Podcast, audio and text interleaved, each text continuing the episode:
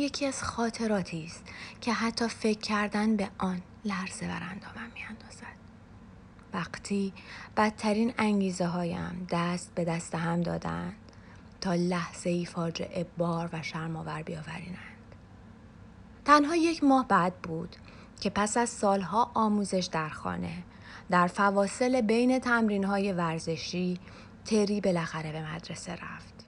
اتفاقی که از آن وحشت داشتم. چون تمام این مدت توانسته بودم نامحبوب بودن غیرعادیم را از پدر و مادرم پنهان نگه دارم. دیو و برونو برانینگ دو قلوهای غیر همسان مرا پشت سالن ورزش به شاخه کلفت یک درخت بسته بودند. این دو نفر نه تنها قلدرهای رسمی مدرسه بلکه دوست مقلد جنایتکارها و به زن بهادر خیابانی هم بودند. همیشه فکر می کردم یا باید بیفتند زندان یا اینکه در قبری چنان کم عمق دفن شوند که وقتی مردم رویشان راه می روند عملا صورت سرد و مرده دیو و برونو را لگت کنند. وقتی گره زدن را تمام کردند گفتم از کجا می‌دونستین این درخت مورد علاقه منه؟ خدای من عجب منظره ای چقدر قشنگه. وقتی داشتن از درخت پایین می‌رفتند به چرب زبانی ادامه دادم هی hey, بچه ها جدی نمی‌دونین دارین چی رو از دست میدین. برای جمعیت کوچکی که پایین درخت تجمع کرده بودند و انگشت شستم را بالا بردم. لبخند منجمدم با دیدن چهره تری در میان جمعیت آب شد. داشت زلزل نگاهم می کرد. چون قهرمانی محبوب بود جمعیت راه را برایش باز کرد تا جلو بیاید. با اشکایم جنگیدم و به نمایش ادامه دادم. هی hey, تری اینجا مرکه است. چرا گاهی نمیای اینجا بهم سر بزنی؟ از درخت آمد بالا و نشست روی شاخه روبروی من و شروع کرد به باز کردن گره ها اینجا چه خبره؟ منظورت چیه؟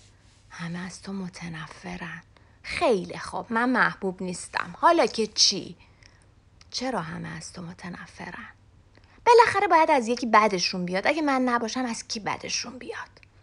تمام ظهر و بعد از ظهر روی درخت نشستیم. پنج ساعت. دو ساعتش سرگیجه شدید داشتم. گهگداری زنگ می‌خورد و بچه ها را نگاه می‌کردیم که از این کلاس به آن کلاس می‌رفتن. مطیع ولی راحت. مثل سربازهای زمان صلح. تمام روز تماشایشان کردیم. هیچ کدام حرف نمی زدیم. در سکوت ناگهان تمام تفاوتهایمان بی اهمیت به نظر آمد. تعادل تری روی شاخه روبرویم نشانی محکم از همبستگی بود. حضورش به من می گفت تنها هستی ولی نه مطلقا. ما برادریم و هیچ چیز نمی تواند تغییرش دهد. خورشید در آسمان حرکت می کرد. ابرهای پنبه‌ای با بادهای تند جابجا می شدند.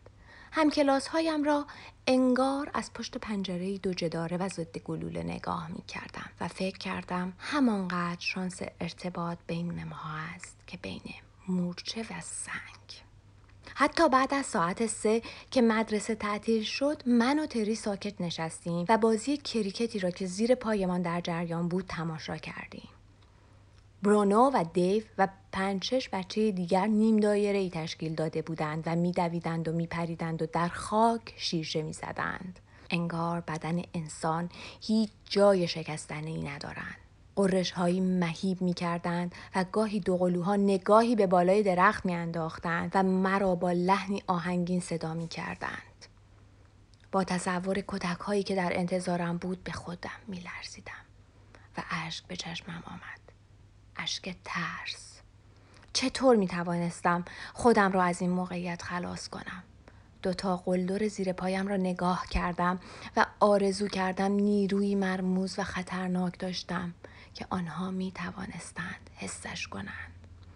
تصورشان کردم که وقتی بد و بیراه می‌گویند دهانشان پر از خون شده باشد. ناگهان فکری به ذهنم رسید. به تری گفتم دارن تقلب می‌کنن. جدی؟ آره من از تقلب بدم میاد. تو چی؟ تنفس تری آرام و نامنظم شد. صحنه عجیبی بود. صورتش مثل روغن داغ در تاب جلز و ولز می کرد اگر بگویم تمام سرنوشت خانواده دین آن روز بعد از ظهر روی آن درخت تعیین شد حرف گذافی نزدم.